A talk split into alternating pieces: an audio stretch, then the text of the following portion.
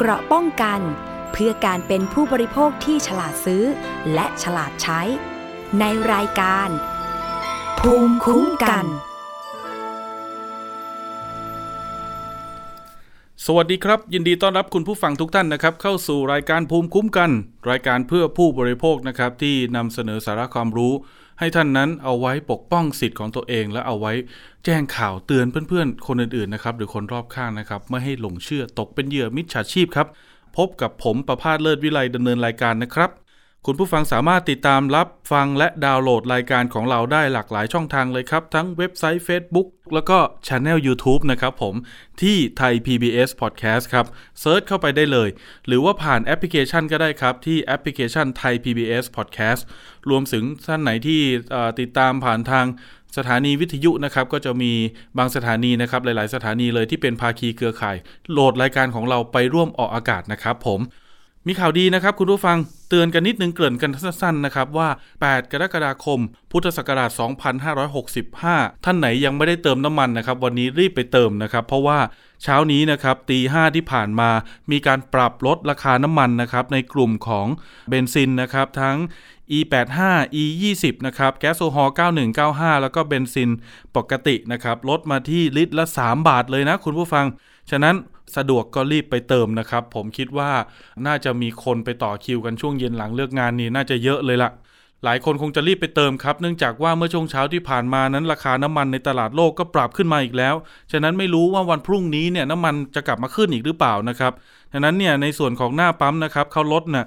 จากเอาเบนซินแก๊สโซฮอล์91 ก่อนนะครับ41 บาท44บาท 28 สตางค์เนี่ยวันนี้เหลือ 41 บาท 28 สตางค์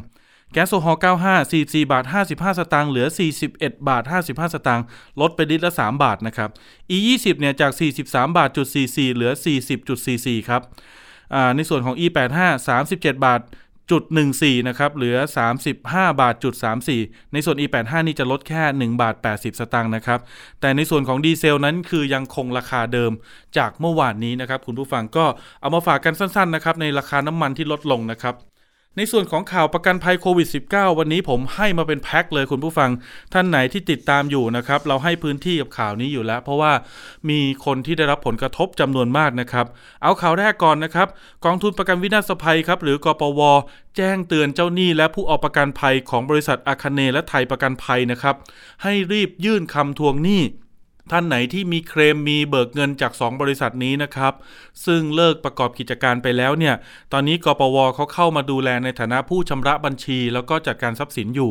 เงินของ 2 บริษัทนี้จะมีมากพอไม่พอไม่เป็นไรครับ เดี๋ยวส่วนที่เหลือส่วนที่ขาดเดี๋ยวกปวไปหาเงินมาจากกระทรวงการคลังครับ เอามาจ่ายให้กับผู้มีสิทธิ์ทุกคนตามสิทธิ์ทางกฎหมายนะครับ ฉะนั้นให้ท่านรีบไปยื่นเอกสารคำทวงหนี้ ภายในวันที่ 15 กรกฎาคม คือวันศุกร์หน้านะคุณผู้ฟังนะ ถามเพื่อนๆดูนะครับ ท่านไหนที่มีเคลมมีเบิกเงินจาก 2 บริษัทนี้รีบไปยื่นนะครับ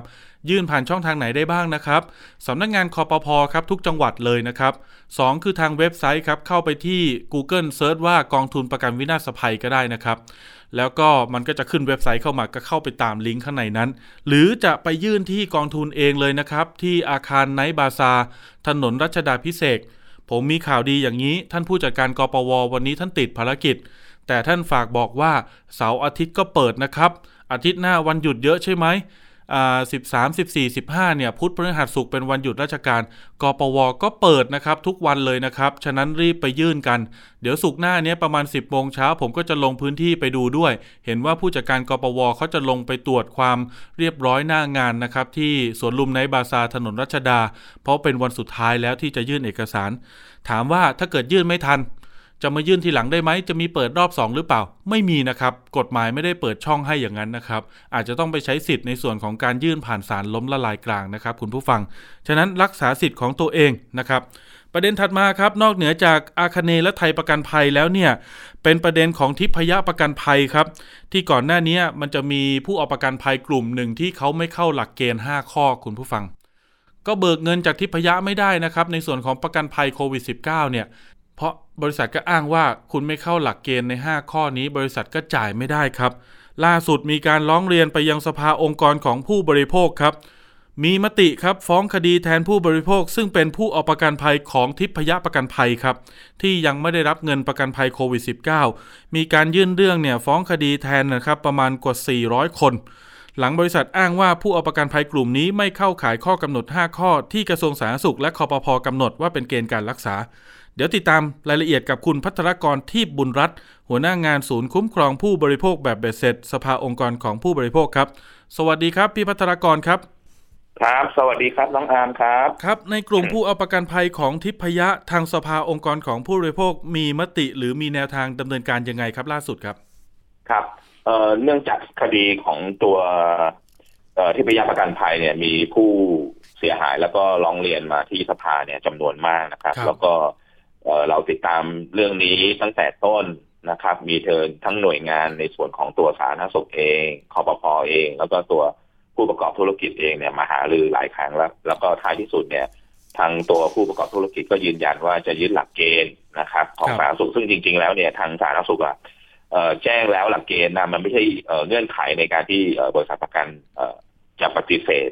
ค่าสินไหมให้กับตัวผู้บริโภคนะครับครับเรื่องนี้เนี่ยก็นำเอ่อ ให้ส่วนของคณะอนุกรรมการพิจารณาคดีเนี่ยนะครับ หารือแล้วก็มีมติเนี่ยนะครับ ให้มีการฟ้องคดีต่อผู้ประกอบธุรกิจ เพื่อเป็นการปกป้องและคุ้มครองสิทธิ์ให้กับผู้บริโภคนะครับ ตอนนี้มีมติออกมาแล้ว ตอนนี้อยู่ระหว่างนะครับ ในการดำเนินการในแง่ของเรื่องธุรการต่างๆนะครับ เช่นนะครับ จ้างทนายนะครับร่างคำฟ้องนะครับ แล้วก็ส่วนตัวโจทย์ ที่เป็นผู้ฟ้องหลังในคดีกลุ่มเนี่ยนะครับ ตอนนี้เราได้ประสานผู้เสียหายแล้วบางส่วนนะครับครับแล้วก็ในแง่ของข้อดีของคดีกลุ่มเนี่ย มันก็จะมีผลในแง่ของเรื่องการจะมีผลผูกพันกับผู้เสียหาย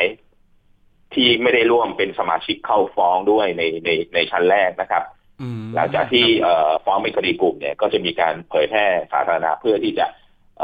แจ้งสิทธิ์กับผู้เสียหายนะครับ อันนี้เป็นขั้นตอนในด้านด้านกฎหมาย แล้วก็อยู่ระหว่างในการทำงานของสภาองค์กรของผู้บริโภคอยู่ครับ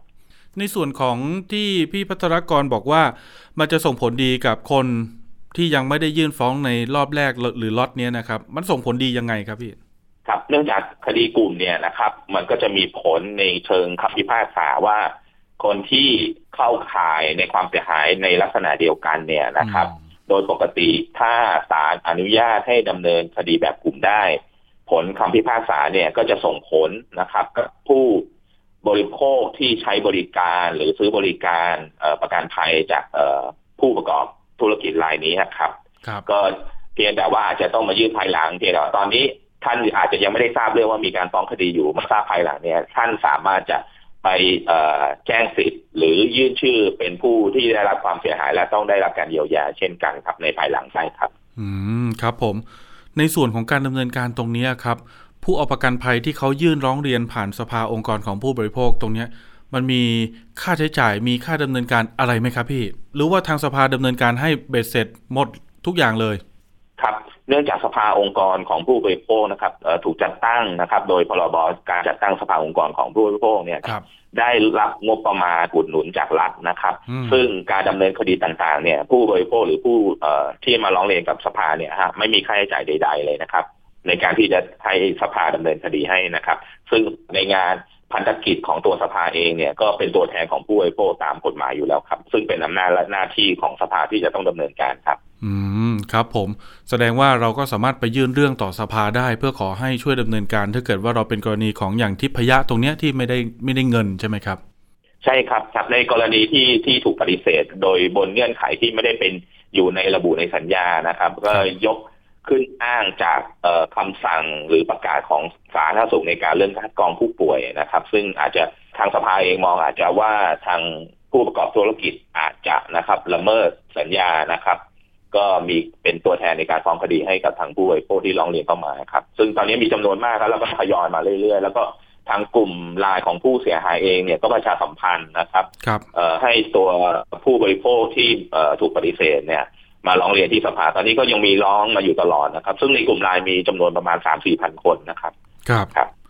คุณผู้ฟังครับเล่าอย่างนี้คือหัวหน้าพัฒนากรเนี่ยจริงๆถ้าเกิดในวงการหรือว่านักข่าวก็จะรู้จักกันว่าหัวหน้ามิงนะครับพี่มิงนะครับเวลาไปทำข่าวที่คอปพอหรือที่สถานที่ต่างๆ โดยเฉพาะเกี่ยวกับเรื่องประกันภัยก็จะเจอกับพี่มิงบ่อยๆ ผมก็เจอพี่มิงประจำนะครับพี่มิงเนี่ยก็จะติดตามข่าวความเคลื่อนไหว แล้วก็ไปคอยรับฟังข้อมูล ไปคอยประสานงานให้แก่ผู้ร้องเรียนผู้เอาประกันภัยที่เดือดร้อน ในส่วนของหลักเกณฑ์ 5 ข้อเนี่ยจากที่ได้สัมผัสมาพี่มิงคิดว่ามันเป็นการกำหนดหลักเกณฑ์ที่เป็นธรรมหรือไม่เป็นธรรมมันเอาเอางี้ดีกว่า ในความรู้สึกมันโอเคไหมครับพี่เอ่อในข้อเท็จจริงนะครับ ซึ่งเราหยิบยกปัญหาเนี่ยมาหารือกับหน่วยงานรัฐที่เป็นผู้ออกคำสั่งเองก็คือสบสนะครับ ซึ่งทางหน่วยงานรัฐเอง หรือทางภาษาธารณสุขเองเนี่ย ก็เป็นคนการชี้แจงแล้วก็ยืนยันกับทางคอปพอเองว่าหลักเกณฑ์ห้าข้อเนี่ย ใช้ในส่วนของหน่วยงานของโรงพยาบาล หรือสถานพยาบาลที่จะเป็นการคัดกรองผู้ป่วยในการเข้ารักษาในช่วงภาวะโควิด ที่มีการระบาดอย่างรุนแรงนะครับ ซึ่งมันจะไม่ได้เกี่ยวอะไรกับที่บริษัทประกันภัยเราเนี่ยยกขึ้นอ้างในการที่จะปฏิเสธในการจ่ายสินใหม่นะครับ เพราะในตัวโควิดที่ทำสัญญาเบื้องต้นเนี่ยมันไม่มีรายละเอียดระบุอยู่ในกรมธรรม์เลยนะครับ ซึ่งอาจจะเป็นข้อโต้แย้งเขาซึ่ง เมื่อเขาโต้แย้งมาแล้วมันจะทบสิทธิ์เราเราก็ต้องดำเนินการตามคดี ก็ท้ายที่สุดก็คงต้องให้ทางศาลยุติธรรมเป็นคนพิจารณาคดีครับ เพราะว่าผมจำได้นะ ท่านท่านเลขาธิการคอปพอก็เคยถแถลงนะครับ ช่วงปลายปีที่แล้วช่วงต้นปีที่ผ่านมาว่าในส่วนของอการรักษาช่วงนั้น home isolation นี่คือถูกพูดถึงเยอะมาก home isolation ก็เหมือนกับการรักษาในโรงพยาบาลอ่าผู้เอาประกันภัยก็มีสิทธิ์มีอะไรต่างๆ ที่สามารถที่จะเบิกเคลมได้เหมือนกัน แต่ต้องมีการตรวจที่ยืนยันว่าท่านติดจริง ๆ ว่าอย่างนั้น ช่วงนั้นมีการแถลงถึงขั้นว่า ไอตัวผลตรวจ ATK เนี่ย ก็ขอให้ยืนยันมาหน่อยว่าเออมันเป็นการตรวจแล้วติดจริง ๆ เพื่อไม่ให้เป็นการไปเอาของคนอื่นมาแอบอ้างอะไรเงี้ยอย่างเช่น ตรวจกับหน่วยงานที่เป็นของกระทรวงสาธารณสุข หรือหน่วยงานหน่วยงานพระราชทานที่จะมีรถตรวจอะไรเงี้ยนะครับ มีบางช่วงที่เขาใช้ ATK กัน ตอนนั้นก็ใช้ยืนยันและเบิกเคลมได้ แต่ปัจจุบันเนี่ยในข้อกำหนด 5 ข้อนี่คือบอกเลยว่า ATK นี่ไม่ได้ใช่ไหมครับพี่มิงใช่ครับแต่จริงๆเอ่อในในอีกมุมหนึ่งก็อาจจะต้องให้ให้ความเป็นธรรมกับทั้งผู้ประกอบธุรกิจด้วยเนาะว่าในส่วนของ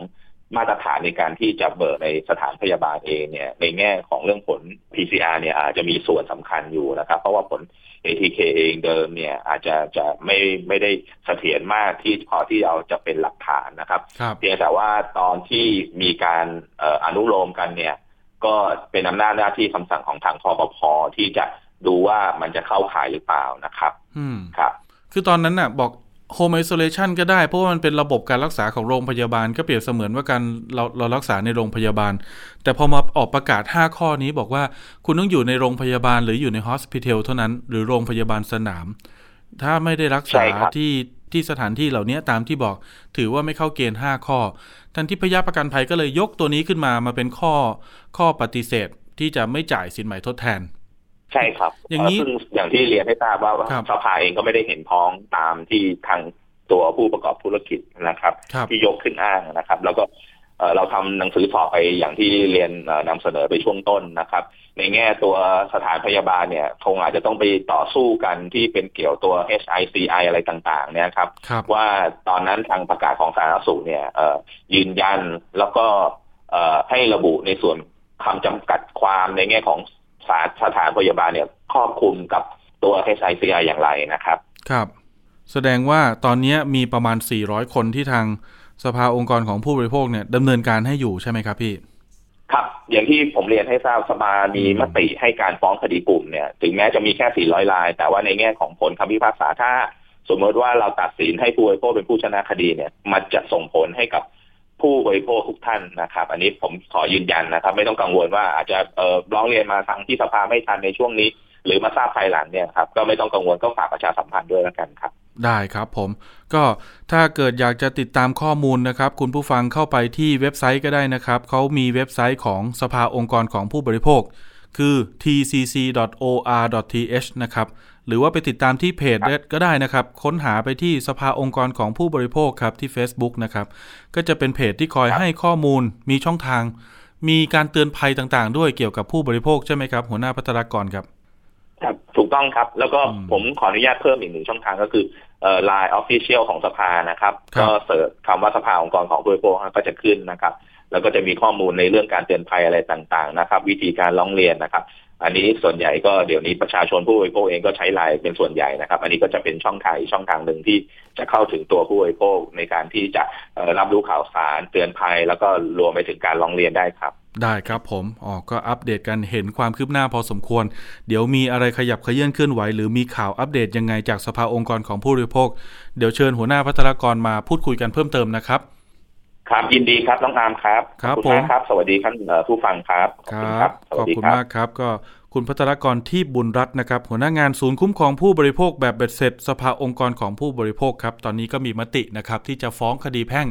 บริษัททิพยประกันภัยนะครับ ให้จ่ายเงิน สินใหม่ทดแทนแก่ผู้ออกประกันภัย ในกลุ่มที่ถูกปฏิเสธอ้างว่าไม่เข้าข่ายข้อกำหนด 5 ข้อ ที่ทางคอปพอประกาศออกมาก่อนหน้านี้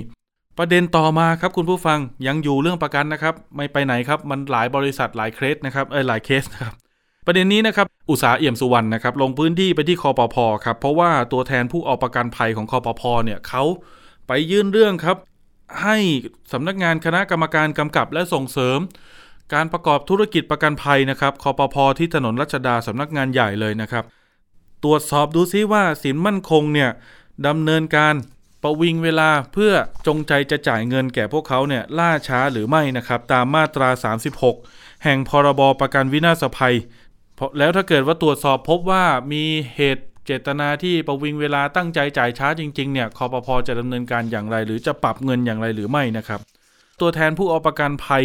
ของสินมั่นคงกว่า 100 คน เข้าไปยื่นเอกสารต่อเจ้าหน้าที่คอปพหลังจากที่มีการเบิกเคมไปนานกว่า 4 เดือนนะครับ แต่ยังไม่มีความคืบหน้า โดยตั้งข้อสังเกตว่าสินมั่นคงเนี่ยจงใจจะประวิงเวลาการจ่ายค่าสินไหม หรือตั้งใจจ่ายช้าหรือไม่นะครับ โดยไม่มีเหตุอันสมควร เขาก็เลยรู้สึกว่ามันไม่เป็นธรรมแล้วมันมีเหตุแห่งการสงสัยก็เลยอยากให้คอปพอตรวจสอบ ตามมาตรา 36 ของพรบประกันภัย เดี๋ยวผมมีตัวแทนนะครับของ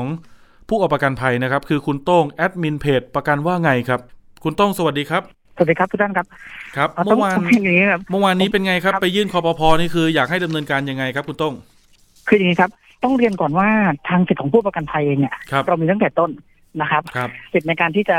ยื่นทวงถามตั้งแต่บริษัทละนะครับ แต่ณวันนี้เองเนี่ยนะครับ ถ้าเฉพาะคดีของสินมั่นคง เราจะเห็นว่าเขาเองก็พยายามใช้ช่องทางทางกฎหมายมามาคุยกับผู้ประกันภัยหรืออาจจะไม่ได้คุยเลยนะครับครับเราเองก็พยายามใช้ช่องทางกฎหมายเช่นเดียวกันครับเราก็เอทำยังไงดีนะในฐานที่เราเป็นผมผมเองต้องต้องอย่างว่าผมไม่ได้เป็นผู้ประกันภัยนะครับครับ แต่ผมเองเนี่ยก็ทำงานด้านนี้มาพอสมควรก็เลยอาสานะครับให้เป็นตัวตั้งตัวตีได้ไหมฮะน่าจะได้เนาะเป็นตัวแทนก็คุยกับทางทางทีมใช่ครับเป็นขอขอเป็นตัวแทนนะครับในการพูดนะครับ ก็เลยคุยกันว่าเอาอย่างนี้ มันมีข้อกฎหมายตามมาตรา16ตามพรบประกันวินาศภัยนะครับ ครับ ก็คุยเรื่องการประวิงสินไหม ซึ่งประวิงสินไหมเนี่ยมันเป็นอาญา ในกรณีที่เราจะไปกล่าวหาใครเรื่องอาญาเนี่ย มันค่อนข้างรุนแรงเนาะ ถ้าเขาไม่ได้ทำกระทำความผิดนะครับ เราก็เลยตั้งข้อสังเกตไปที่คอพอที่เป็นหน่วยงานควบคุมดูแล เราเลยรวมตัวกันนัดวันที่เจ็ดเดือนเจ็ดนะครับ ก็เพิ่งทราบมาเมื่อสักครู่นี้เป็นวันที่เราต้องพูดความจริงซึ่งกันและกัน ก็ไปยื่นหนังสือต่อคอพอให้ท่านเนี่ยพิจารณาว่า บริษัทประกันภัยเนี่ยดังกล่าว เข้าข่ายปริญสินใหม่หรือไม่ ถ้าเข้าข่ายปริญสินใหม่ก็ขอได้เปรียบเทียบปรับตามพรบประกันวินาศภัยในมาตรา 88 ก็มีโทษปรับอยู่ครับนะ ซึ่งก็คาดว่าคาดว่าท่านน่าจะพิจารณาด้วยความรวดเร็ว เนื่องจากมันจะเป็นมูลหนี้ในอนาคตนะครับ ถ้าท่านปรับได้เนี่ย ก็จะได้ยื่นต่อศาลล้มละลายกลางด้วยว่า มันมีนี้อีกก้อนหนึ่งที่ยังไม่ได้เสนอให้กับศาลล้มละลายกลางครับ ว่าสินมั่นคงนั้นสามารถที่จะชำระหนี้ในส่วนนี้ได้หรือไม่ครับผม เหตุแห่งความสงสัยว่าประวิงเวลามันคืออะไรครับคุณต้งครับ โอเค คือต้องต้องเรียนว่าผู้ประกันภัยทุกรายนะครับ ทุกบริษัทนะครับ ในกรณีที่เราส่งเอกสารเรียกร้องเสนอทดแทนไปแล้ว บริษัทจะต้องทำการชดเชยสินใหม่ทดแทนเนี่ยภายในสิบห้าวันทำการครับ หากบริษัทมีข้อสงสัยในเหตุแห่งการยื่นสินหมายนะครับ จะต้องทำหนังสือตอบรับ หรืออย่างใดอย่างหนึ่งมาที่ผู้ประกันภัยครับแต่กฎหมายเขียนว่าหนังสือตอบรับนะครับ ภายในสิบห้าวัน พอทราบเหตุปุ๊บนะครับภายในสิบห้าวันเขาต้องทำหนังสือ แจ้งผู้ประกันภัยภายในสามสิบวันนับแต่วันที่ทราบเหตุนะครับ หากเลยกำหนดสิบห้าวันข้างต้นนะครับสิบห้าวันทำการข้างต้นเนี่ย ถือว่าบริษัทเนี่ยปรวินสินไหมนั่นหมายว่าถ้าเขาไม่แจ้งเราสักทีนะฮะสิบห้าวันก็แล้วสามสิบวันก็แล้วไม่มีหนังสือมาถึงเราเลย ว่ามีเหตุอะไรล่ะที่คุณยังไม่จ่ายที่ต้องเกี่ยวกับเรานะ ที่ต้องเกี่ยวกับผู้ประกันภัยนะ เช่น เอกสารไม่ครบไม่ชัด รูปถ่ายไม่ครบอะไรนี้ก็ว่ากันไปอ๋อพอดีเอกสารมันเยอะความครับสงสัยขยายได้เก้าสิบวัน เคสมันเยอะครับ มันเป็นเป็นข้ออ้างของผู้มันมันเป็นข้ออ้างของบริษัทครับถูกไหมฮะอืมในกฎหมายไม่ได้เขียนไว้ว่า ถ้าเคสเยอะขยายเวลาได้อัตโนมัติมีไหมฮะไม่มีในสัญญากรมธรรม์ก็ไม่ได้เขียนไว้ ในสัญญากรมธรรม์โดยเฉพาะของสินมั่นคงนะครับข้อที่สองจุดหกกลับไปดูของบริษัทอื่นก็จะมีนะครับใกล้เคียงกันนะก็จะไปดูว่าบริษัทจะต้องทำจ่ายสินไหมทดแทนภายใน15วันทำการ ก่อนหน้านี้เองครับเขาก็ไม่ได้จ่าย15วันทำการนะ ก็กลายเป็น15วัน แล้วก็ขออีก15วันในการจ่ายเงิน เราเราก็หยุนหยวนๆอะเป็นค่าเงินจีนกันไป จนสุดท้ายครับเขาก็อะไรฮะขอที่จะผ่อนผันทางผู้ประกันภัยส่วนใหญ่ก็โอเคผ่อนผันตามตามราชการรูปเอกสารที่ออกมาตามกฎหมายที่ออกมาให้อืมก็ยินยอมจนแล้วจนรอดเขาก็ใช้วิธีทางกฎหมายเหมือนกันนะฮะครับลักไก่จะเรียกว่าลักไก่ได้ไหมไม่ใช่สิยื่นขอทางศาลล้มละลายกลางครับใช่ไหมฮะยื่นให้ขอเลยให้พวกเราเนี่ยติด automatic stayยื่นคปภ. ก่อน ยื่น คปภ. ก่อนแล้ว คปภ. ให้ชอบ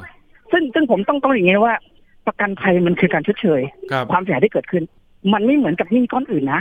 สมมติว่าเรานอนโรงพยาบาลอยู่อะแล้วต้องผ่าตัดด่วนครับ แล้วปรากฏว่าบริษัทติด automatic stay ทำไงครับ ไม่ต้องผ่าตัดกันพอดีเหรอ ถูกไหมฮะ มันมันไม่ได้ make sense เรื่องประกันเลยเนี่ย เพราะว่ามันเอาแค่คุยกันค่าการค้าปกติ ตอนที่เรารักษานะอ่าคุณคุณผู้ฟังเชื่อไหมครับว่าครับคนที่มีประกันโควิดนะครับโรงพยาบาลเนี่ยตามหลักการเบิกเลยนะเขาจะเคลมสิทธิ์ประกันก่อน คราวนี้พอรู้ว่าใครมีประกันเนี่ยใช่บางคนเนี่ยยอมเคลมก่อนสำรองเลยจ่ายไปก่อน เพราะว่าคิดว่าเออถูกเดี๋ยวต้องครับหาย แล้วก็มาเบิกเงินจากเดี๋ยวประหากันแล้วเคลมเอาเออกลุ่มนี้ก็เยอะนะครับใช่สินมั่นคงเนี่ย คือคือต้องบอกว่าอย่างนี้ครับว่าโดยกรณีทั่วไปแล้วเนี่ยนะครับ เราบริษัทประกันภัยเนาะเราจะใช้บริษัททีป้า TVA นะครับครับเอ่อให้เป็นบริษัทที่ช่วยกันดูแลเรื่องเรื่องสินไหมเรื่องสุขภาพอืมเป็นหลัก เพราะเขาเป็นเซ็นเตอร์นะฮะก็จะง่ายเพราะฉะนั้นบริษัทเองจะตรวจสอบสิทธิ์ก่อนครับบางโรงพยาบาลต้องเรียนด้วยความรู้ว่าขึ้นป้ายเลยนะลงบริษัทไหนที่ไม่รับเคลมไม่รับใส่เคลมอืม ต้องส่งลงจ่ายไปก่อนก็มีนะ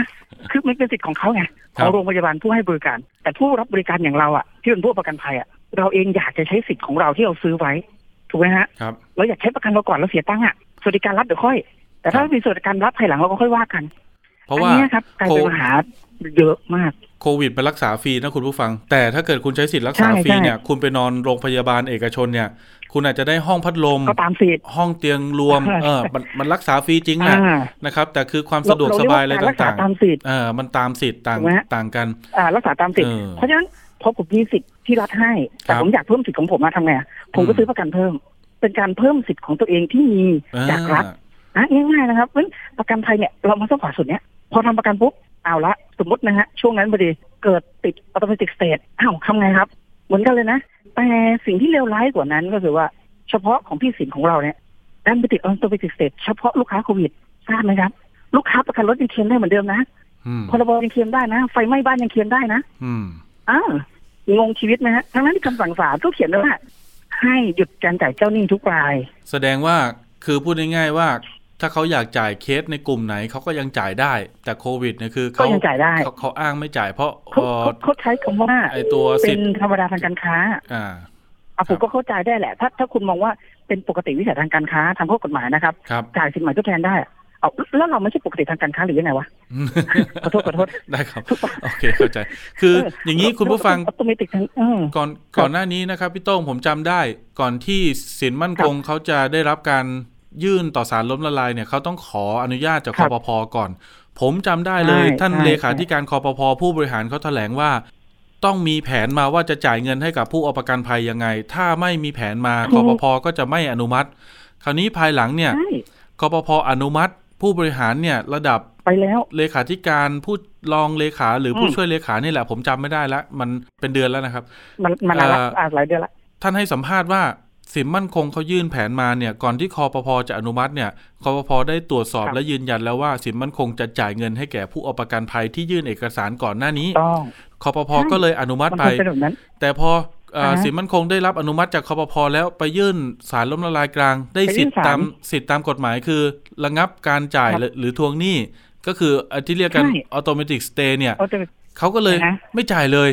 ใช่ไงเอ้าอย่างนี้นี้คือพูดง่ายๆว่ามันเป็นการอคำสั่งศาลบีบคอ คปภ.อะกับลก็จะำกับลำกับสิ่งที่บอกคปภ.ไหมอันนี้ใช่ไหมที่พี่โต้งบอกว่าเรียกเรียกเรียกว่าลักไก่ตั้งข้อสังเกตว่าลักไก่เนี่ยใช่ใช่ใช่ใช่เออคือคืออย่างนี้ต้องเรียนว่าผมผมเองก็อยู่ในธุรกิจประกันภัยนะครับครับ ผมเองก่อนหน้านี้เองก็ถ้าถ้าติดตามเพจอะเขาค่อนข้างที่จะพูดเรื่องนี้ผมคนผมมั่นใจอย่างร้อยเปอร์เซ็นโดยสุจริตใจนะต้องอย่างนี้นะมั่นใจโดยสุจริตใจว่าอย่างไรก็ตามผู้ประกอบการจะไม่ได้รับผลกระทบ เนื่องจากมันมีเรื่องเรื่องขอผ่อนผันตามราชกิจจานุเบกษาโน่นนี่นั่นแบ่งจ่ายได้อะใช่ไหมฮะเราก็ไม่คิดว่าเขาเองอะจะอาศัยคำสั่งศาลแบบนี้เพราะก่อนหน้านี้หักปากกากันเลยทีเดียว แสนหนึ่งเนี่ย ถ้าเกิดไปเจรจาเนี่ยบางคนเนี่ย ถ้าเกิดยอมผ่อนจ่ายนะสามหมื่นก็ให้ยังได้รับผ่อนเออ แต่อ่าก็ยังให้ผ่อนแต่เซตหลังๆเนี่ย บางคนตากแดดตากฝนน่ะสินถูกไหมั่นคงเราเห็นภาพข่าวอะสินมั่นคงไม่จ่ายเลยนะ เพราะว่าทำบันทึกเซตหลังๆเนี่ยไม่บอจ่ายกว่าจะเลยจ่ายงวดแรกสามหมื่นแต่พอไม่ได้จ่ายไม่จ่ายได้ได้ยื่นต่อศาลเล็กปุ๊บเวทไม่จ่ายเลย ได้ออโตเมติกสเตย์ปุ๊บผมติดตามข่าวไม่ใช่มีหลายคนบอกไม่ได้รับเลย แม้จะจะให้ผ่อนจ่ายก็ห้องแล้วน้ำก็ไม่ได้เข้านะผมบอกไว้ก่อนนะโอ้ไปยื่นหนังสือกับเขาเนี่ยเรียกเจ้าหนี้ไปทำงานนะครับครับ เรียกเจ้าหนี้นะเจ้าหนี้รุมกันหน่อย มาอยู่ในเต็นท์ผมนะ อยู่ข้างนอกอาคารนะน้ำห้องน้ำไม่ต้องเข้านะ เดี๋ยวมาเซ็นสัญญาแล้วกลับบ้านได้เลยครับรอตังค์รอตังค์อืมเป็นไงครับ อ่า เจอข้อกฎหมายไปอ้างปุ๊บทุกคนนะอึ้งหมดเลยอืมแม้แต่ผมเชื่อว่าคอพอก็อึ้งนะครับหักปากกาเซ็นกันเลยเดียวเอาละไม่เป็นไร เมื่อเขากลับลำเขาใช้แบบนี้มาเราก็อาศัยครับ ช่องทางกฎหมายที่เรามีอยู่ครับก็คือมาตราสามสิบหกครับให้คอพอท่านพิจารณา เราไม่ได้กล่าวหาเขานะว่าเขาประวิงนะ เราตั้งข้อสังเกตสงสัยเฉยเลยให้ผู้ประกันภัยครับ ที่ถือกรมธรรม์ประกันภัยอยู่ ตัวอย่างเช่นสินมั่นคงหรือสักอื่นก็ตามนะครับอืมถ้าท่านคิดว่าเรายื่นร้องเรียนขอรับชดเชยไปแล้วเนี่ย มันต้องเงียบอะไรต้องเงียบไม่ได้ตังค์แล้วนะไปยื่นขออะไรนะครับ ให้คอพอเนี่ย พิจารณาเรื่องประวิงสินไหมตามมาตราสามสิบหกเมื่อพิจารณาแล้วก็ค่อยว่ากันครับ เหล่านั้นครับครับอย่าลืมบอกนิดนึงเงินเงินที่ได้ครับเงินค่าปรับเนี่ยเข้ากปวนะอ่าไปกองทุนประกันวินาศภัยไม่ไปไหน ไปกองทุนประกันวินาศภัยใช่ทำทำให้ในอนาคตถ้ารัฐจะกู้เงินหรือกปวจะกู้เงิน ก็กู้ได้น้อยลงไงเพราะมีเงินค่าปรับมาช่วยอะครับผม แล้วค่าปรับสูงนะเป็นแสนนะเป็นแสนนะอ่าเอาเยอะสมมติกลมๆเมื่อวานนะผมผมรวบรวมตัวเลขได้ประมาณสองร้อยรายทั่วประเทศนะครับสองร้อยรายผมสมมติอันละกันขั้นต่ำคนละรายละห้าหมื่นกรมธรรม์ละกันครับหนึ่งกรมธรรม์ห้าหมื่นค่าปรับไม่เยอะไม่ไม่ถึงถึงห้าแสนสิบเปอร์เซ็นต์อืมขอห้าหมื่นห้าหมื่นคูณด้วยสองร้อยแล้วคูณด้วยค่าปรับต่อวันวันละสองหมื่น อย่างนี้งานงอกแล้วครับ ครับเพราะไปบอกศาลได้ว่ายังไงนะปีหน้าครับจะจ่ายสินไหมเห็นอะไรไหมฮะอืมเข้าใจเขาครับบอกกับศาลเองว่าเขาจะจ่ายสินไหมได้ประมาณ10อ่าเดือนมิถุนาปีหกหกครับปีหน้าค่าปรับเป็นเดือนทุกวันนะครับเพราะเป็นอาญาต้องรอดูว่าคอปพจะตรวจสอบใช้เวลานานหรือไม่ และผลการตรวจสอบจะออกมาอย่างไร จะเป็นยังไงเดี๋ยวแล้วจะทันจะทันการไต่สวนของศาลหรือไม่ เดี๋ยวถึงตอนนั้นเดี๋ยวผมชวนพี่โต้งมาอัปเดตความคืบหน้ากันนะครับ ยินดีครับ ยินดีครับโอเคครับขอบขคุอบณคุณมากคครับรับขอบคุคุณณมากโต้งนะครับแอดมินครัเพบจสวัสดีประกันครับว่าไงนะครับอะครับผมขอบคุณพี่โต้งครับ เดี๋ยวผมมีเสียงนะครับโอเคสัมภาษณ์โอเคครับนะครับ เมื่อวานนี้คุณโสรัตน์แลกสกุลชัย ผู้ช่วยเลขาธิการคอปพสายคุ้มครองสิทธิประโยชน์ครับคุณผู้ฟัง ได้มารับเรื่องนะครับจากผู้เอาประกันของสินมั่นคงนะครับ เกี่ยวกับเรื่องว่าข้อสังเกตเนี่ยว่าสินมั่นคง ประวิงเวลาการจ่ายสินใหม่หรือไม่นะครับท่านผู้ช่วยเลขาธิการคอปพอ่ามารับเรื่องแล้วก็อธิบายแนวทางดำเนินการอย่างนี้นะครับ นะครับในส่วนของบริษัทสินมั่นคงเองนะครับก็ได้มีการยื่นเรื่องร้องเรียนเข้ามาบางส่วนแล้วขอให้ดำเนินการนะครับ ซึ่งทางสำนักงานคอพอเราก็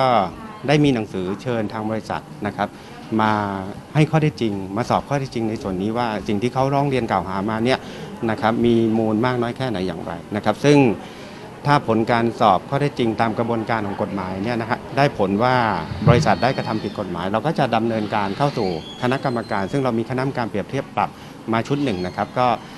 จะเสนอคณะกรรมการชุดนี้ในการดำเนินการต่อไปนะครับ ก็อยากจะเรียนนะครับว่าในส่วนของเงินค่าปรับนะครับพี่น้องประชาชนเนี่ยค่อนข้างจะเข้าใจคาดเคลื่อนในในบางส่วนเหมือนกันว่า เงินค่าปรับเนี่ยมันจะเข้าไปที่กองทุนและกองทุนจะกันเงินส่วนเนี้ย มาจ่ายให้กับทางพี่น้องประชาชน ที่เป็นเจ้าหนี้ของบริษัทสินมั่นคง ซึ่งตรงนี้ต้องเรียนว่าเป็นความเข้าใจที่คลาดเคลื่อนนะครับเงินค่าปรับตามกฎหมายเนี่ยเข้าสู่เป็นรายได้ของกองทุนจริงนะครับแต่ว่ากองทุนก็ไม่สามารถที่จะกันเงินส่วนนี้ไว้มาเพื่ออจ่ายหนี้กับทางบริษัทสินมั่นคง แล้วก็ปัจจุบันเนี้ยสินมั่นคงเองก็ยังไม่ได้เป็นผู้ที่อคอพอเนี่ยเพิกถอนใบอนุญาตกองทุนยังไม่ยังไม่ได้เข้ามาดำเนินการในส่วนนี้ครับ โอเคครับ ในประเด็นถัดไปครับ คุณผู้ฟังยังอยู่ที่ประกันครับ แต่อันนี้ไม่ใช่ประกันโควิดครับ เป็นประกันรถยนต์ เคยซื้อประกันรถยนต์ผ่านเซลล์กันไหมครับ เราออกรถป้ายแดงเนี่ยเขาให้ประกันชั้นหนึ่งฟรีอยู่แล้วเป็นส่วนใหญ่ พอประกันหมดสิครับนะครับ ส่วนใหญ่ก็จะมีเจ้าหน้าที่บริษัทประกันโทรมาบ้างนะครับ หรือว่าอาจจะเป็นเซลล์ของโชว์รูมที่เราไปออกรถนี่แหละนะครับ ติดต่อมา เคสนี้อยู่ที่จังหวัดชนบุรีครับ ร้องเรียนว่าจ่ายเงินต่อประกันรถยนต์ผ่านเซลล์นะครับที่ขายรถอยู่ในชูโรงแห่งหนึ่งที่จังหวัดชนบุรี แต่เซลล์เนี่ยรับเงินไปแล้วครับ ไม่นำเบี้ยส่งบริษัทนะครับ ต่อมาเขาเกิดเหตุรถชนครับ ไปตรวจสอบอ้าวรถผมไม่มีประกันภัยคุ้มครองนะครับ ติดต่อเซลล์หรือโชว์รูมนะครับก็นำไปสู่ข้อเท็จจริงว่านั่นแหละครับไม่ได้ส่งเบี้ยให้บริษัทประกันนะครับ ก็มีการคืนเบี้ยกันแต่ค่าซ่อมรถนี่สิครับ ใครจะรับผิดชอบ ไปคุยกับคุณเอกผู้เสียหายจากจังหวัดชนบุรีครับ คุณเอกสวัสดีครับ สวัสดีครับผม คุณเอกครับ เซลล์เขายอมรับไหมครับ ว่ารับเงินเราไปแล้วเอาไปไหนครับเนี่ยเขาไม่ได้บอกว่าไปไหนครับครับแต่เขายอมที่จะคืนให้ เพราะว่าทางผู้จัดการเซลล์เป็นคนไปไล่ไล่เบี้ยครับ ให้ตัวเซลล์อะโอนทยอยโอนเงินคืนให้ทางผม ผมถามนิดนึงเซลล์คนนี้คือเป็นคนที่ขายรถให้เราไหมครับ ใช่ครับผมตั้งแต่แรกเลย เอ้าเราไปอุดหนุนเขาแล้วเขายังมาทำกับเราอย่างนี้เหรอครับเนี่ย ใช่ครับ โอ้ยอาศัยความไว้วางใจลูกค้าไงฮะ มันเป็นปีต่อใช่ไหมครับ ประกันเนี้ยใช่ครับ ผมต่อปีที่สองครับ เบี้ยประมาณเท่าไหร่ครับ ประกันภัยชั้นไหนครับคุณเอกอ่า ประกันภัยชั้นหนึ่งครับ ตกครับลงกันไว้อยู่ที่หมื่นตอนนั้นรู้สึกจะหมื่นกว่า แล้วผมจ่ายไปเนี่ยแปดพันแปดพันหกรวมแล้วนะจ่ายไปแปดพันหกจนผม จนรถมาเกิดเกิดเกิดอุบัติเหตุเนี่ยนะครับ เราถึงได้รู้อ๋อแสดงต่ในว่าระหมัว่านงนั้นก็มีการติดตามติดตามทวง กรมธรรม์อยู่ตลอดเวลาเขาก็ปล่อยเบี่ยงบ้าง บอกว่าทางบริษัทยังไม่ออกมาให้บ้างอะไรอย่างเงี้ยครับด้วยความไว้ใจครับ เราก็ปล่อยมาเรื่อยแล้วมารู้เรื่องรู้ความว่าไม่ได้ส่งบริษัทประกันภัยจริง ๆ เนี่ยเมื่อไหร่ครับคุณเอกๆเมื่อวันที่สามสิบมิถุนาที่ผ่านมาเนี่ยครับพอโอ้ยรถผมไปชนท้ายรถกระบะเป็นไงครับ ไปชนท้ายเขาแล้วคือเราผิดหรือว่าเขาผิดครับ เราผิดครับ โอ้ครับ แล้วเราก็ก็เลยต้อง ดีตรงที่ว่าเจ้าของรถกระบะเขายอมที่จะไปเคลมของเขาเอง แต่เราก็มีจ่ายค่าเสียหายไปบ้างครับนะครับ ในนาคืนนั้นเลย เพราะเราหาประกันไม่ได้แล้ว ครับ แสดงว่าคือเราเน่ะไปชนรถกระบะอีกคันหนึ่งซึ่งในเหตุการณ์เนี้ยใช่ครับผมเออเราเป็นฝ่ายผิด เราก็เลยจะติดต่อประกันมาเคลมทั้งรถเขารถเราเพราะเราชั้นหนึ่งอยู่แล้วนี่ใช่ไหมครับ ถูกครับผมพอตรวจสอบนี่คือได้ความว่ายังไงครับไม่มีข้อเท็จจริงครับ ไม่มี ก็คือบริษัทที่ได้คุยตกลงกันไว้ เราก็โทรไปเช็คครัก็บ ไม่มี อืมก็เลยลองเช็คกับบริษัทอื่นเพราะเราติดต่อคืนนั้น เราติดต่อเซลล์ไม่ได้เลย อืม ก็เลยลองเช็คบริษัทอื่นบ้างที่เผื่อแบบเออเซลล์เขาไปทำไว้ ก็ครับ ไม่มีไม่มีไม่มีจนสุดท้ายก็เนี่ยแหละครับโอ้ก็เลยรู้ อันนี้ทดไว้ก่อนเลยว่าต้องขอบคุณพี่เจ้าของรถท่านนั้นมากเลยนะครับ ที่เขาแบบใจกว้างนะ ใช่ครับผม ทุกวันนี้เขาก็ยังโทรมาถาม ความคืบหน้าทางผมอยู่เรื่อยๆนะครับว่าเป็นยังไงบ้างอะไรอย่างเงี้ยครับ ครับอะเรารู้ปัญหาแล้วเรารู้ว่ารถไม่ได้ต่อประกันแล้ว เราบี้กับเซลล์ยังไงครับ หรือโชว์รูมยังไงบ้างครับพี่เอกคือติดต่อเซลล์ไม่ได้เลย มาเช้าวันที่หนึ่งครับ ก็พอติดต่อได้บ้าง เขาก็ยอมรับว่าเขายังไม่ได้ทำแต่จะโอนเงินคืนให้ แต่ยังไม่สะดวกขอเวลาสองวัน โดยอ้างว่าตอนนี้อยู่โรงพยาบาล ยังไม่สามารถออกไปโอนได้ ครับ ผมก็เลยบอกว่า ด้วยความเป็นนิสัยเซลล์อย่าพูดอะไรแบบนี้ เพราะว่าเรารู้ทางทันไงฮะครับ ผมก็เลยติดต่อเข้าไปที่ศูนย์ ปรากฏว่าเซลล์คนนี้ก็ไม่ได้อยู่โรงพยาบาล แต่ว่ายังไม่ได้เข้ามาที่ศูนย์แค่นั้นเอง เพราะว่าเซลล์ผู้หญิงอีกคนอีกท่านหนึ่งอะเป็นคนให้ข้อมูลครับ ผมก็เลยทราบว่าไม่ใช่ผมแค่คนเดียวหรือเหตุการณ์เดียวที่โดนแบบนี้ เซลล์คนนี้ทำปัญหามาค่อนข้างค่อนข้างหลายหลายเหตุการณ์นะฮะอืม ศูนย์รถยนต์ในฐานะเลยทำให้ที่เป็นเซลล์ในายจ้างหรือว่าผู้บังคับบัญชาเขาเนี่ยเขาดำเนินการหรือรับผิดชอบแทนยังไงบ้างไหมฮะ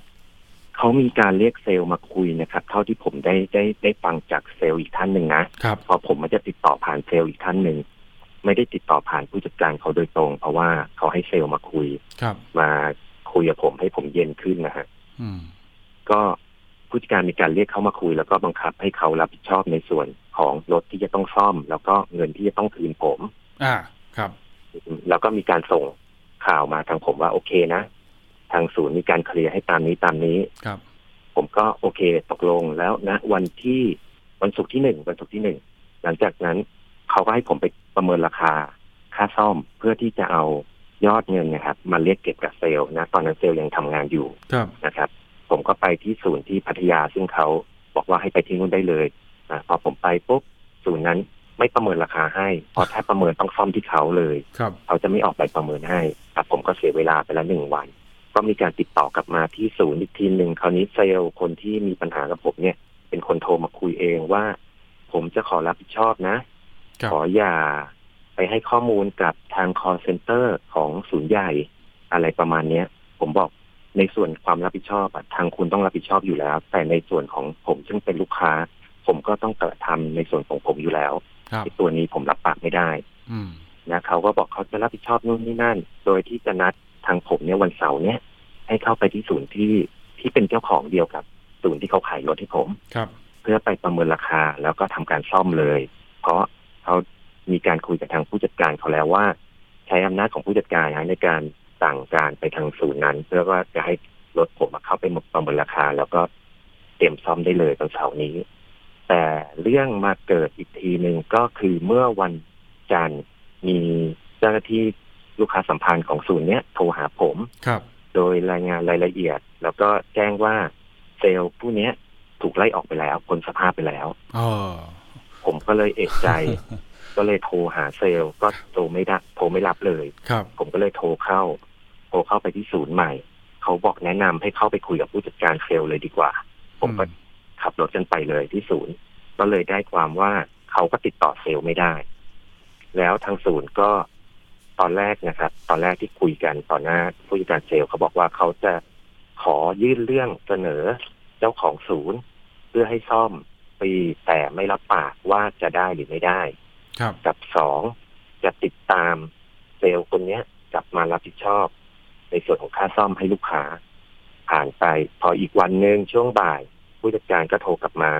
ว่าทางศูนย์ไม่อนุมัติ ไม่อนุมัติลูกค้า เพราะว่าถือว่าเป็นเรื่องของลูกค้ากับ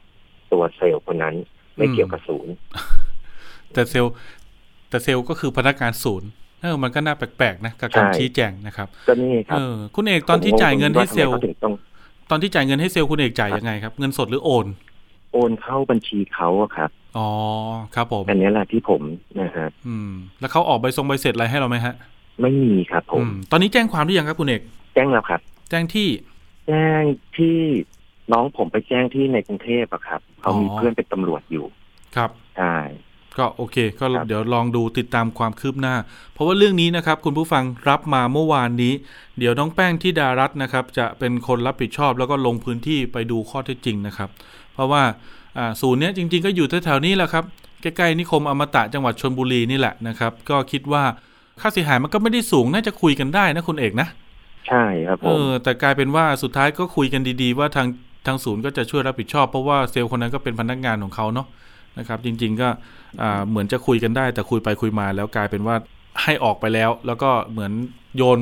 ไปเลยว่าก็ไปติดต่อเซลล์เองเป็นเรื่องส่วนตัวระหว่างคุณกับเขาอะไรอย่างนี้ใช่ไหมใช่ครับหนึ่งนาทีสั้น ๆ ตรงนี้คุณเอกคิดว่าเรื่องแบบนี้นี่คือแม่มันเป็นทำไม่เป็นทำยังไงครับ ไม่น่าเจอปัญหานี้เลยนะในฐานะเราเป็นลูกค้าครับ เราไว้ใจที่จะไปซื้อรถที่ศูนย์เขาอะครับ ครับ แล้วซื้อกับเขาด้วยนะพนักงานเขาเนี่ยแหละ ใช่ครับผมครับพนักงานใช้อาศัยอาศัยอำนาจหน้าที่ตรงนี้ครับ ความไว้ใจของเรา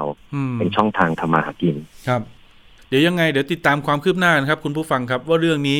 เมื่อติดต่อไปทางศูนย์แล้วศูนย์รถจะดำเนินการอย่างไรนะครับ แล้วก็ในส่วนของทางคดีทางตำรวจที่เป็นเจ้าของสำนวนนั้นจะมีแนวทางนะครับ ที่จะติดตามดำเนินคดีกับเซลล์คนนี้ยังไงบ้างนะครับ ผมขอบคุณคุณเอกนะครับ วันนี้ที่มาร่วม แชร์ประสบการณ์เป็นอุทาหรณ์นะครับ เตือนคุณผู้ฟังอย่าไปซื้อ อย่าไปโอนเงินให้กับเซลล์โดยตรงนะครับ ซื้อต้องซื้อกับศูนย์กับบริษัท หรือว่าประกันภัยโดยตรงไปเลยนะครับฮัลโหลครับคุณเอกขอบคุณนะครับผมครับผมครับสวัสดีครับครับช่วงถัดไปครับในช่วงคิดก่อนเชื่อนะครับ กับดรแก้วกังสดานอัมภัยและคุณชนาทิพไพพงศ์ครับ วันนี้มาในชื่อตอนการพัฒนาชุดตรวจหากัญชาแบบเร็วของไทย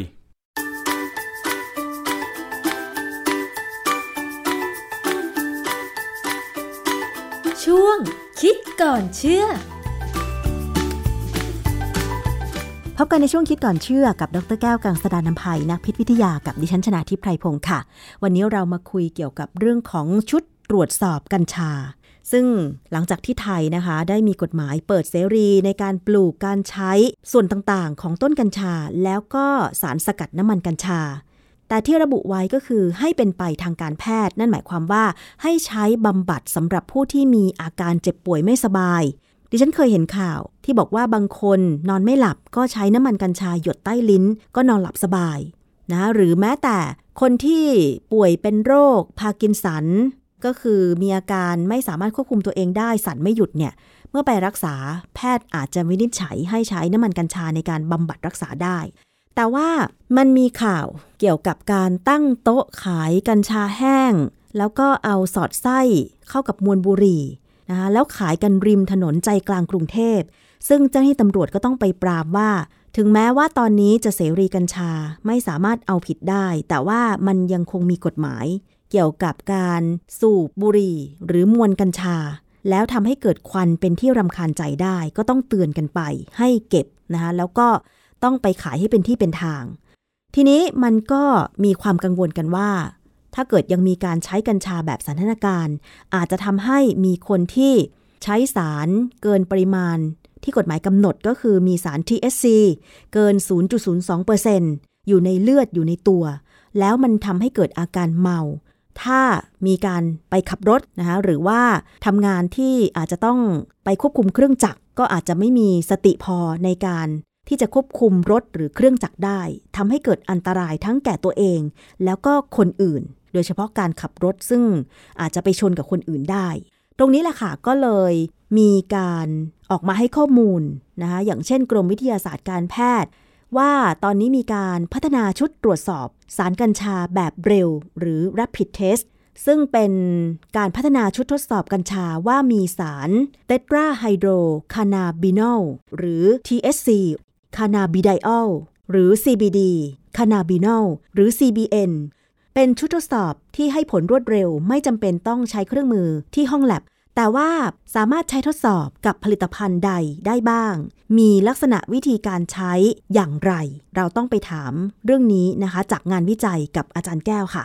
อาจารย์คะ ชุดตรวจสอบสารสำคัญของกัญชาที่ไทยมีการออกข่าวเนี่ยค่ะอาจารย์ จริง ๆ แล้วเนี่ยมันมีประโยชน์ในการตรวจสอบผลิตภัณฑ์กัญชาอะไรบ้างคะอาจารย์ คือผลิตภัณฑ์กัญชาเนี่ยนะหรือแม้กระทั่งกัญชงก็ตามเนี่ยมันมีสองแนวความคิดคือบางครั้งเนี่ยตรวจเพื่อให้เจอ THC เยอะๆ เพราะว่าอย่างเช่นน้ำมันกัญชาเนี่ยถ้ามี THC ต่ำเนี่ยก็อาจจะไม่ได้ประโยชน์อย่างที่ต้องการ แต่ในถ้าเป็นกรณีของน้ำมันกัญชง ซึ่งเราเอามาใช้กรณีอื่นเนี่ยเขาจะมี CBD เยอะ แต่ถ้ามี THC มากจะมีปัญหา เพราะฉะนั้นการตรวจสอบเนี่ยมันคล้ายๆกับการควบคุมคุณภาพ ที่สำคัญคือความจริงแล้วกรมวิทยาศาสตร์การแพทย์เนี่ยเขาคิดเรื่องพวกนี้มาตั้งแต่ปี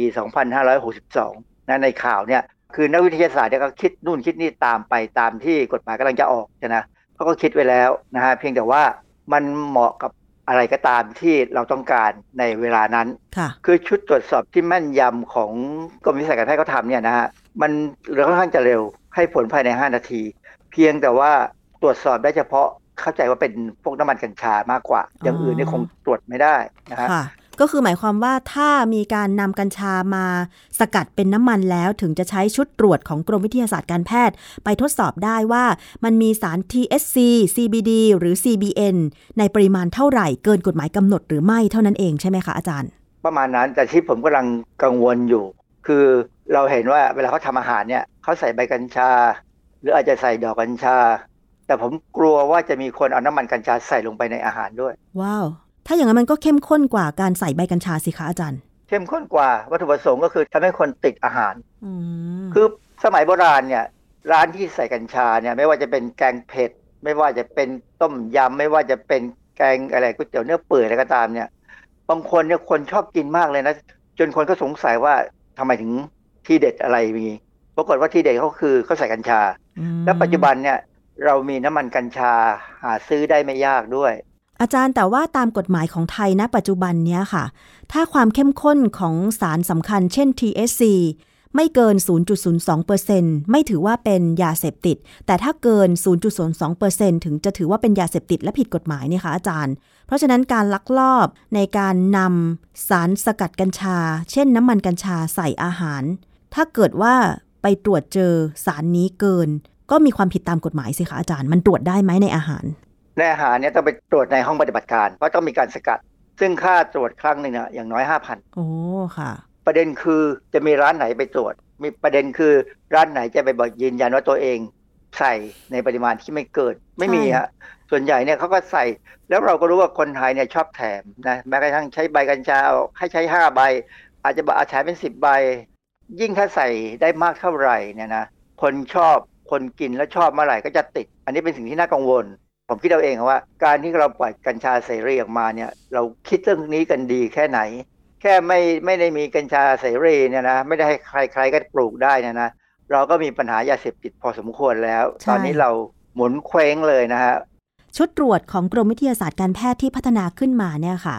มีลักษณะหรือว่าวิธีการใช้ตรวจยังไงบ้างคะอาจารย์ คือมันเป็นการเหมือนกับทำการสกัด ในห้องทดลองนะ แต่ว่าทำง่ายๆในสนามตามพื้นที่ต่างๆก็ได้เอาใส่ลงไปในขวดทดสอบ ซึ่งมีน้ำยาอยู่แล้ว แล้วก็เขย่าไปเขย่ามาสกัด พักหนึ่งจึงเอาไปหยดลงบนกระดาษทดสอบ บนกระดาษเขาเนี่ยเข้าใจว่าเขาคงเคลือบสารบางอย่างเอาไว้ เพราะว่าพอตัวอย่างลงไปเนี่ยมันจะเกิดสีชมพูอ่อนๆจนถึงสีม่วงแดง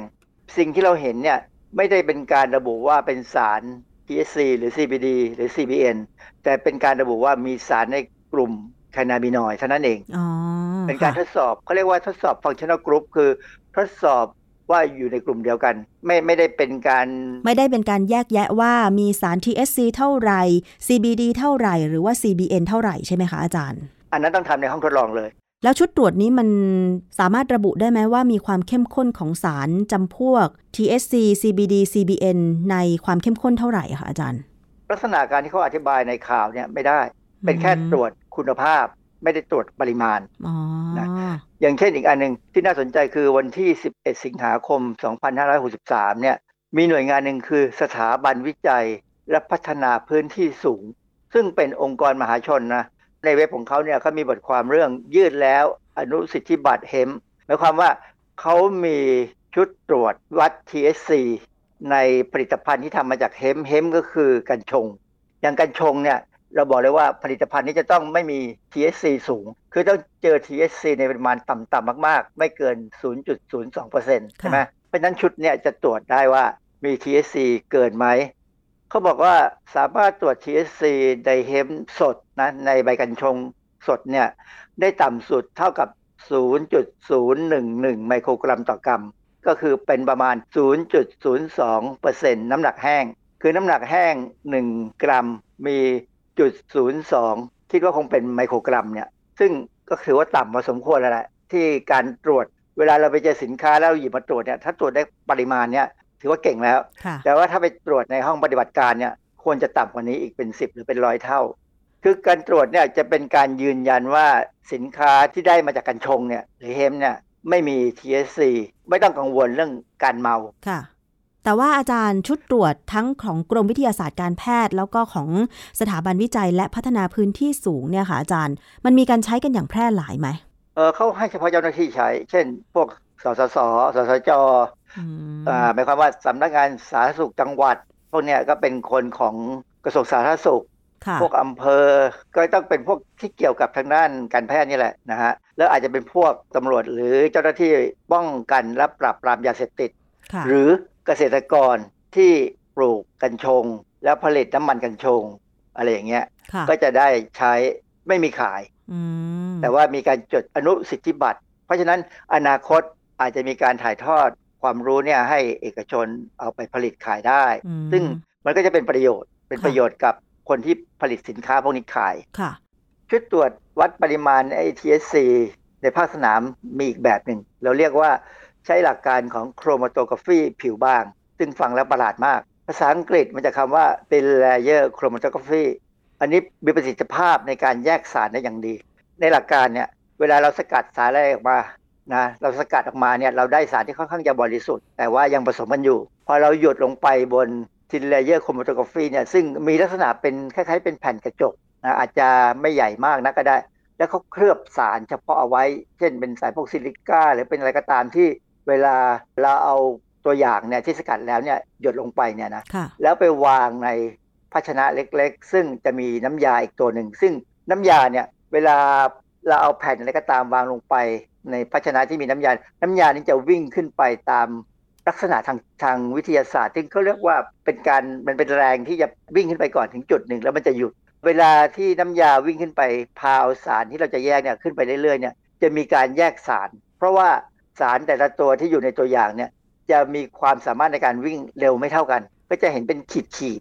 เขาจะมีวิธีการทำให้ขีดนั้นปรากฏได้โดยการใช้น้ำยาอีกตัวมาฉีดแล้วแบบนี้มันจะได้ผลดียังไงคะอาจารย์เออเราเห็นเลยว่าตัวอย่างนี้มีสารอะไรบ้าง แบบวิธีแรกเนี่ยเรารู้ว่ามีกลุ่มนี้ ซึ่งเราแยกเราแยกไม่ได้ว่ามีอะไรบ้าง แต่ถ้าเป็นโครโมโตกราฟีผิวบางเนี่ย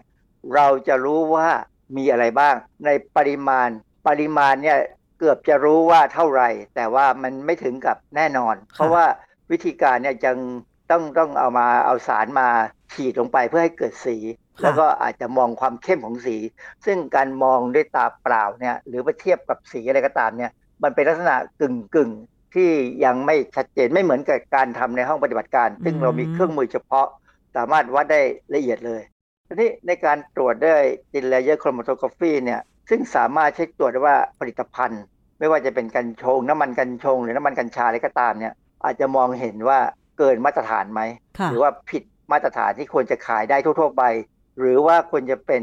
น้ำมันที่ใช้ในทางการแพทย์ ซึ่งต้องให้หมอจ่ายค่ะ อาจารย์แล้วชุดตรวจอีกแบบหนึ่งที่เป็นข่าวว่าแจ้งผลบวกลบคล้ายกับชุดตรวจ ATK ที่ใช้ตรวจโควิดอะไรอย่างเงี้ยค่ะ อาจารย์ มันมีหลักการตรวจยังไงคะ อันนี้เป็นข่าวล่าสุดนะ ของปี 2565 เนี่ยเลย เข้าใจว่าเป็นกรมวิทยาศาสตร์การแพทย์เนี่ยใช่นะเขาทำ test กัญ คำว่า test กัญ เนี่ย test ที่ก็แปลว่าทดสอบกัญนี่มาจากคำว่ากัญชา อันนี้เป็นวิธีการทดสอบซึ่งใช้หลักการทางอิมมูโนโครมาโตกราฟีคือใช้แอนติเจนแอนติบอดีจับกัน ซึ่งก็เป็นลักษณะเดียวกับของคล้ายๆ กับที่เราตรวจโควิดหรือตรวจการท้อง เพียงแต่ว่าเทคนิคของเขาที่เขาเอามาใช้เนี่ย เป็นอีกแบบหนึ่งคือเป็น competitive immunoassay คืออธิบายไม่ได้ มันเป็นวิธีการเฉพาะที่ competitive เนี่ยมันแปลว่าแย่งกัน immunoassay ก็คือการทดสอบทางด้าน เกี่ยวกับทางด้าน immuno ทางด้าน antigen antibody เนี่ยนะ เพียงแต่ว่าก็ออกแบบการทดสอบเนี่ยเขาบอกว่าการแปลผลเนี่ย ถ้ามีสีม่วงแดงหนึ่งขีดนะที่ตำแหน่ง C เนี่ยถือว่ามี THC เกิน 0.2%ถ้ามี 2 ขีด แสดงว่าเป็นผลลบ ซึ่งฟังแล้วประหลาดไหมหนึ่งขีดเป็นผลบวก สองขีดเป็นผลลบ เป็นเพราะว่าถ้าสองขีดเนี่ยแสดงว่า THC ในตัวอย่างเนี่ยมีน้อยไอ้ขีดอีกขีดหนึ่งที่เกิดขึ้นมาเนี่ยเป็นเพราะว่าเขาใส่สารอีกตัวหนึ่ง ซึ่งจะเข้าไปจับกับแอนติบอดีที่เขาใส่เอาไว้แล้วเนี่ยมันเห็นขึ้นมาถึงเรียกว่า competitive มันนี้เป็นลักษณะเฉพาะของการออกแบบทดลองการออกแบบชุดทดสอบใช่ไหมคะอาจารย์เขาออกแบบอย่างนี้ เพราะฉะนั้นคนธรรมดาเนี่ยดูแล้วจะประหลาดใจต้องอ่านคู่มือให้ชัดๆ ว่าแบบนี้เป็นยังไง อาจารย์โดยสรุปแล้วชุดทดสอบที่ยกตัวอย่างมาทั้ง 3 แบบ ส่วนมากมันก็มีใช้ในหน่วยงาน ทางภาครัฐ หน่วยงานทางด้านวิทยาศาสตร์ เช่นกระทรวงสาธารณสุขสำนักงานสาธารณสุขจังหวัดเท่านั้น แบบนี้ประชาชนคนไทยถ้าเกิดว่าอยากจะซื้อชุดทดสอบสารกัญชา แบบเร็วมาใช้บางทีอาจจะต้องเอามาใช้คัดกรองคนเพื่อรับสมัครงานบ้างหรือว่าอาจจะเอาไปแบบ ทดสอบตัวเองหลังกินอาหาร เช่นไม่แน่ใจว่าร้านนี้มี การลักลอบผสมกัญชาในอาหารโดยไม่แจ้งลูกค้าก่อนหรือเปล่าอย่างเงี้ย จะได้ไหมอาจารย์ มีขายออนไลน์ซื้อได้เพียงแต่ว่าต้องซื้อจากแพลตฟอร์มที่เชื่อถือได้ แล้วก็ยี่ห้อนี่ต้องเราต้องสืบแล้วว่า ยี่ห้อไหนเชื่อถือได้ ประเด็นสำคัญคืออย่างนี้ ทดสอบได้ผลหรือไม่ได้ผลก็ตามเนี่ย เอาไปใช้ทางคดีไม่ได้เหรอคะ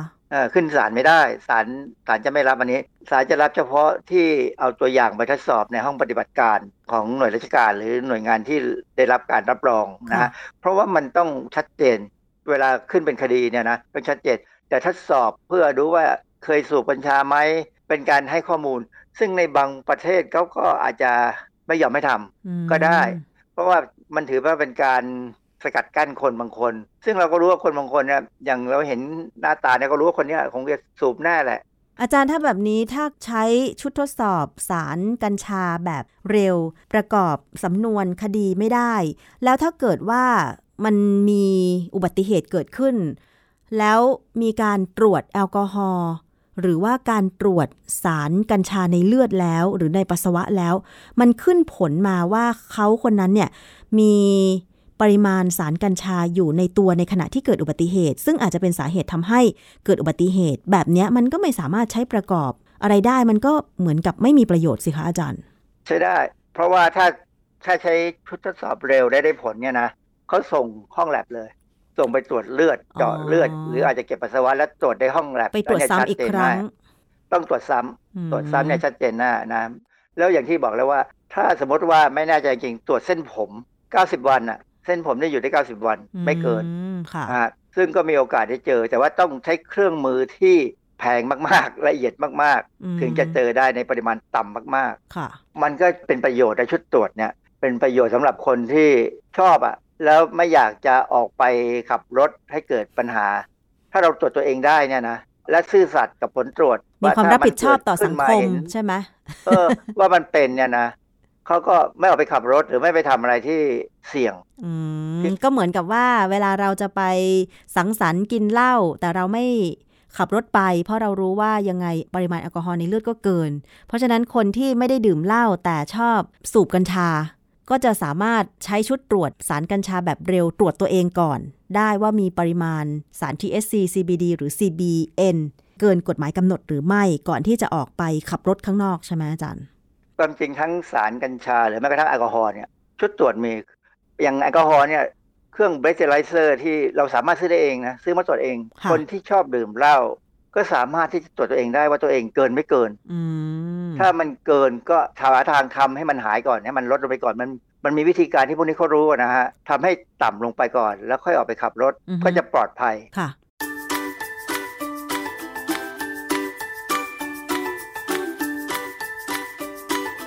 ช่วง คิดก่อนเชื่อ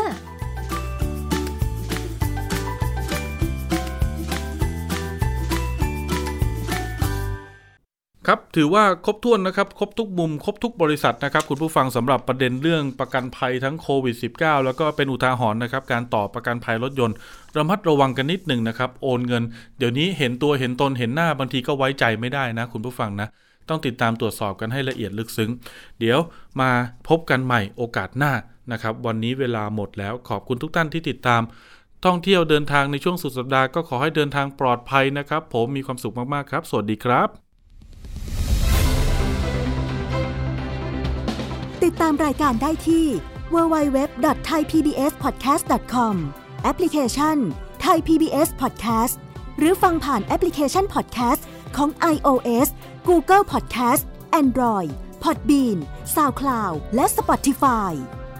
ติดตามความเคลื่อนไหวของรายการและแสดงความคิดเห็น โดยกดถูกใจที่ facebook.com/thaipbspodcast